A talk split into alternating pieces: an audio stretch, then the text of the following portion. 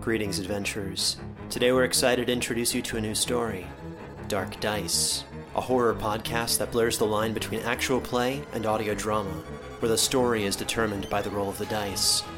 Six adventurers embark on a journey into the ruinous domain of the Nameless God. They will never be the same again. One of the players is not what they seem after a doppelganger, a creature that can assume the form and voice of whatever it kills, infiltrates the team. As the players are picked off and replaced one at a time, can they figure out who the monster is before it's too late? Can you? Here's a quick example of what our show sounds like. The uh, shambler with the jar of liquid inside of him.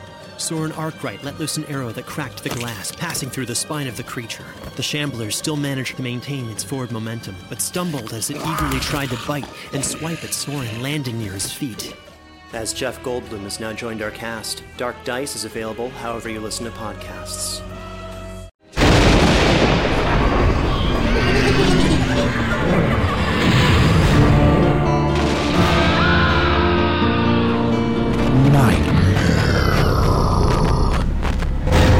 Welcome to the Nightmare Magazine Story Podcast. I'm your host, Jack Kincaid.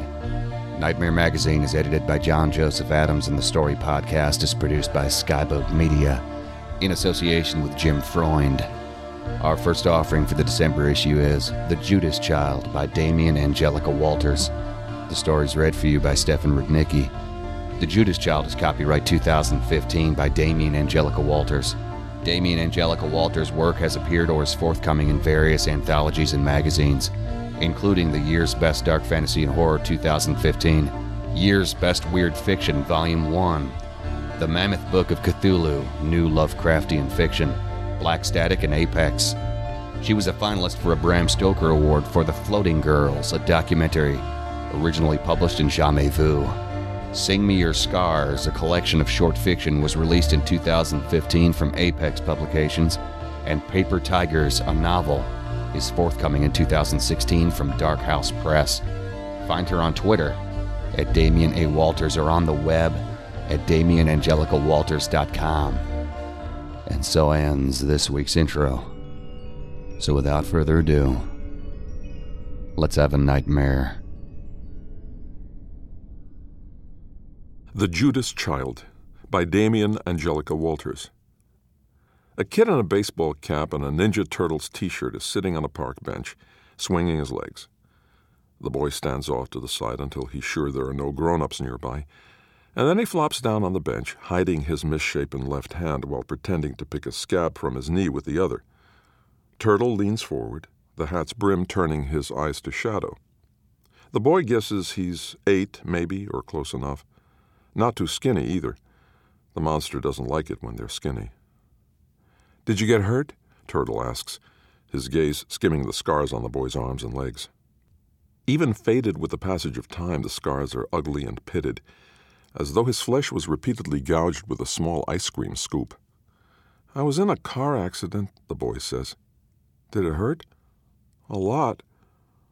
The boy peers over both shoulders. The park is still empty, save for the two of them. And best of all, it's surrounded by bushes and trees. The branches sway in the breeze, rattling like a knocked over pile of bones. In between flashes of green and brown, he catches glimpses of small brick houses with wrought iron railed concrete porches. It's probably a nice neighborhood, a place where people have parties in backyards and walk their dogs on the sidewalks. Once he took a dog, a skinny thing he found eating out of a trash can, to the monster, but it ripped the trembling animal to pieces, roared in the boy's face, and squeezed his hand until it crackled and popped like cereal and milk. Then it made him clean up the mess. It's hard to dig a hole with one hand, not much easier to fill it in. It's spring, which means Turtle should be in school. He doesn't look sick and if it were a holiday, the park would be crowded. Questions linger on the boy's tongue, but he swallows them down. Best not to know. The answers wouldn't matter anyway. Want to see something neat? he says. Turtle scrunches his face. What is it? A monster. Turtle grins, revealing front teeth his mouth hasn't grown into yet. There's no such thing as monsters. Really, what is it? What I said, a monster. The boy shrugs. You don't have to believe me if you don't want to. The boy stands, tucking his left hand in his pocket like a secret you don't want to share. See you later, okay? Wait, Turtle says. Is it really a monster? Yeah, but it's dead and gross and stuff. Cool, Turtle says, slipping off the bench. I want to see it. Kids always trust other kids. It's not the boy's fault Turtle's parents didn't teach him not to talk to strangers. None of it's his fault. When the boy was nine, a crack in the earth opened and he fell in. He didn't know there was a monster waiting at the bottom, but it wouldn't have mattered. The monster was clever.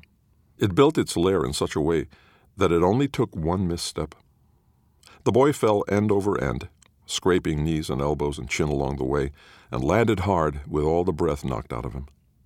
That's why he didn't scream right away. He couldn't.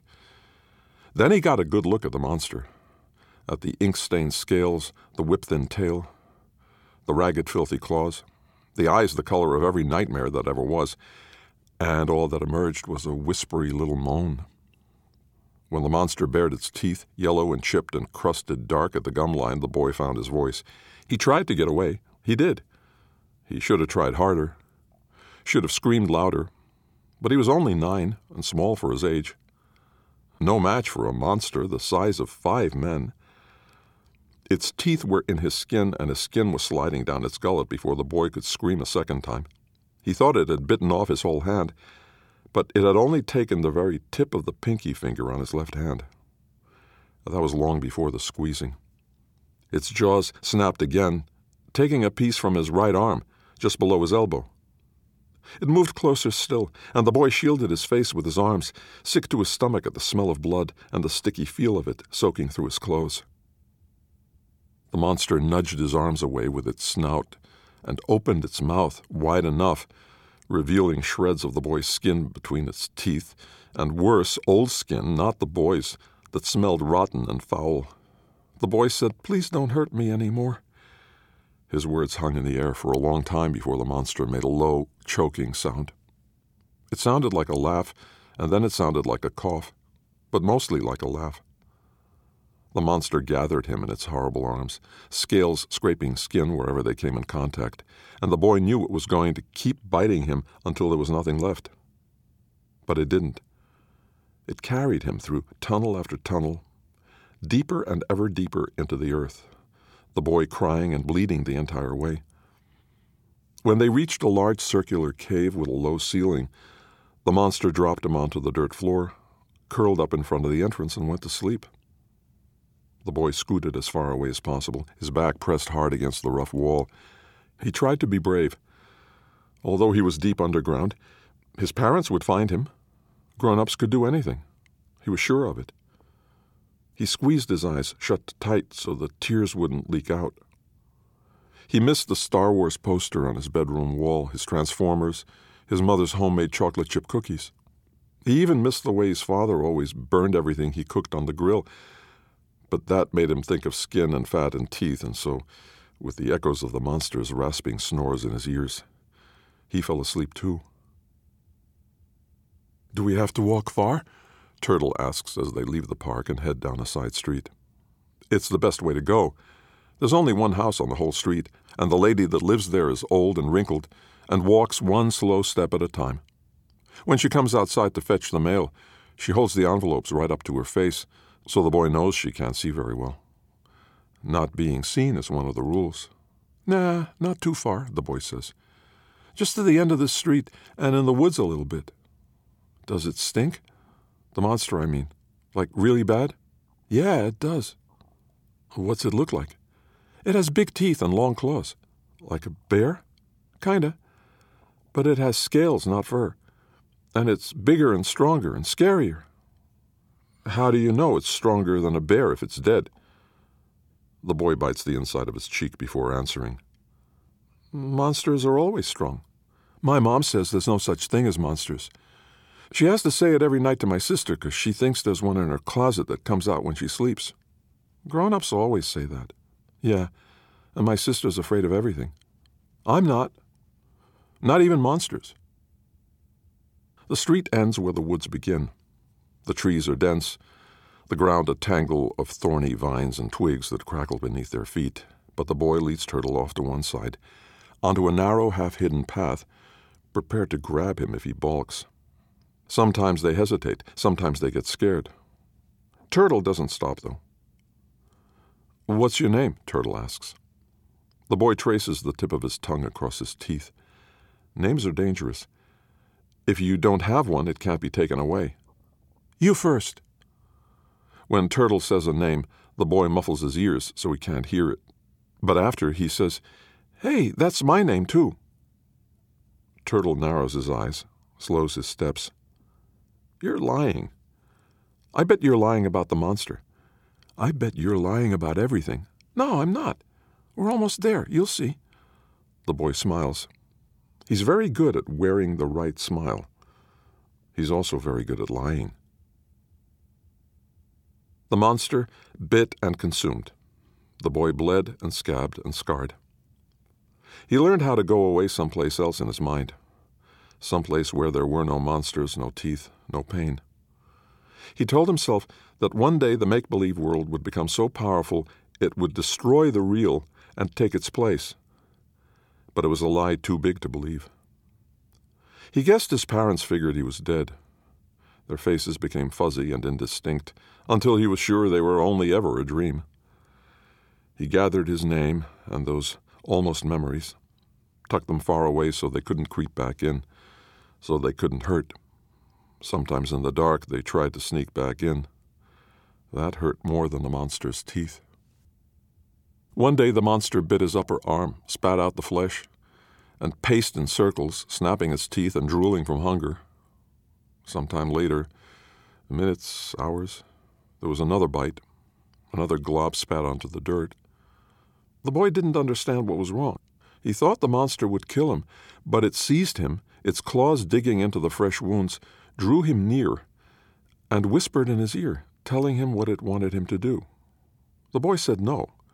He said no a thousand times, but although he was much bigger than when he first fell into the monster's lair, he was still only a boy, and eventually he said yes.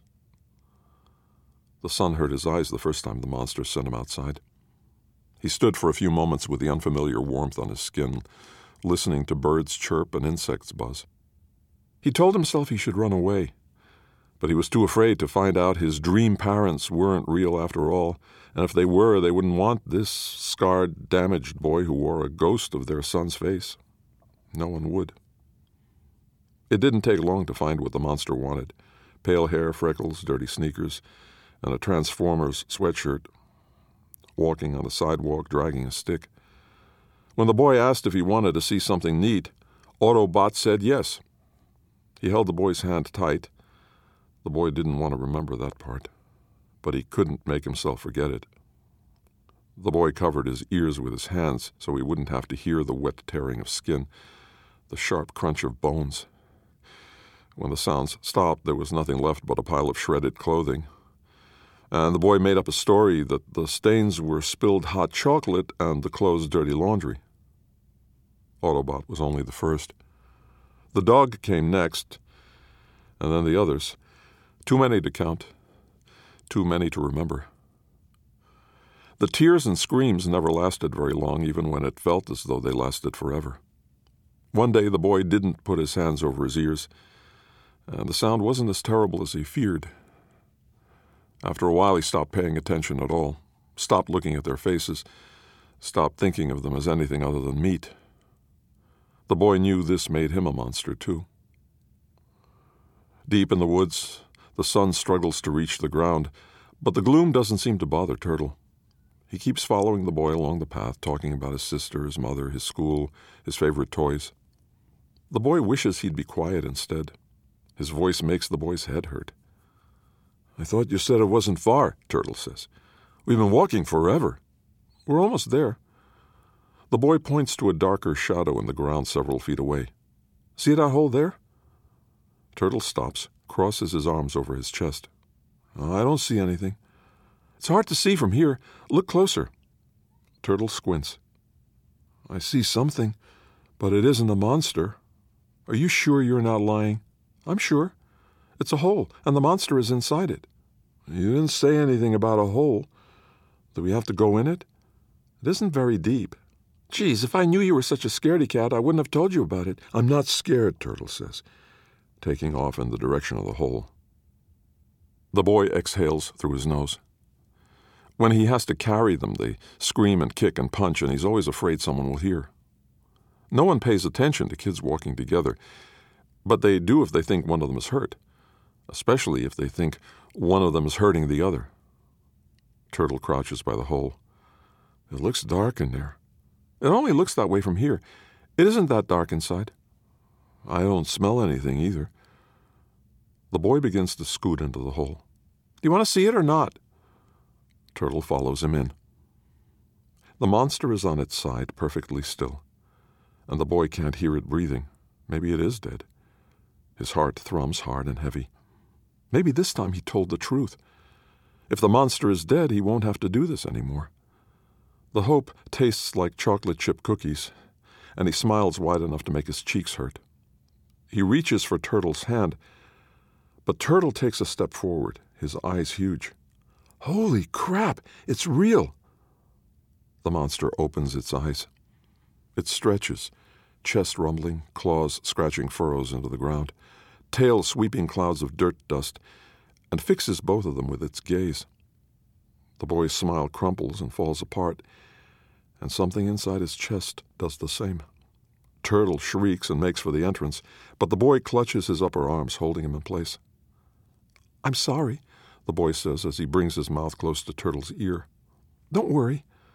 You'll get used to it, too. And he shoves him toward the monster. No! Turtle shrieks, reaching out as he falls. Don't leave me! Don't leave me here! But the boy scrambles up and out of the lair, skinning his palms and knees on the way.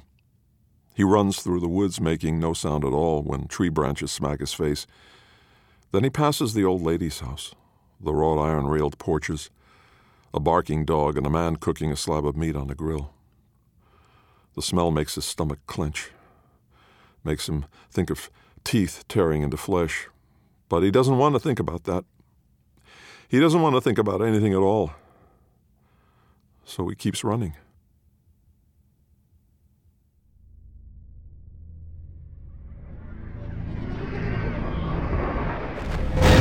Welcome back. I hope you enjoyed the story. Please consider making a stop at our website at nightmare magazine.com. If you'd like to help spread the word about the Nightmare Magazine podcast, find us on iTunes and leave a review or rating there. Nightmare Magazine is published by John Joseph Adams. If you haven't already subscribed, check out our many options at nightmare-magazine.com slash subscribe. The stories of this podcast are produced by Skyboat Media, the most respected independent audio production team on the West Coast. They are headed by the Audie and Grammy award winning narrators Stefan Rudnicki and Gabrielle de Cuir. You can check out Skyboat Media's website at skyboatmedia.com. Post production is in association with Jim Freund. Music and sound logos are composed and performed by yours truly, Jack Kincaid. There's other ways you can be notified of new Nightmare Magazine content. You can subscribe to our free monthly newsletter or RSS feed, follow us on Twitter, or like our fan page on Facebook. If you visit nightmare magazine.com and click on this month's editorial, you'll find links to all of our social media pages. This podcast is copyright 2015 by Nightmare Magazine. Thanks for joining us. Sleep tight.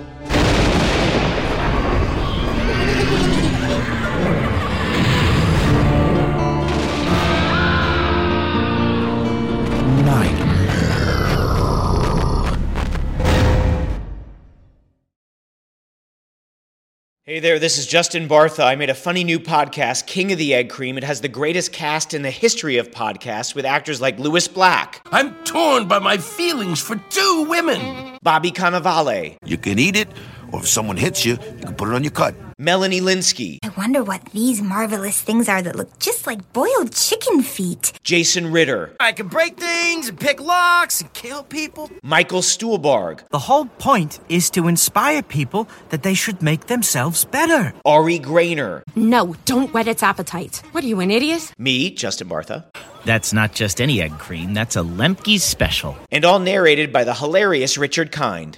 This is the story of Harry Dalowitz and how he rose from nothing to become New York's king. King of the Egg Cream. So if you like funny true stories, come listen to King of the Egg Cream, available wherever you get your podcasts.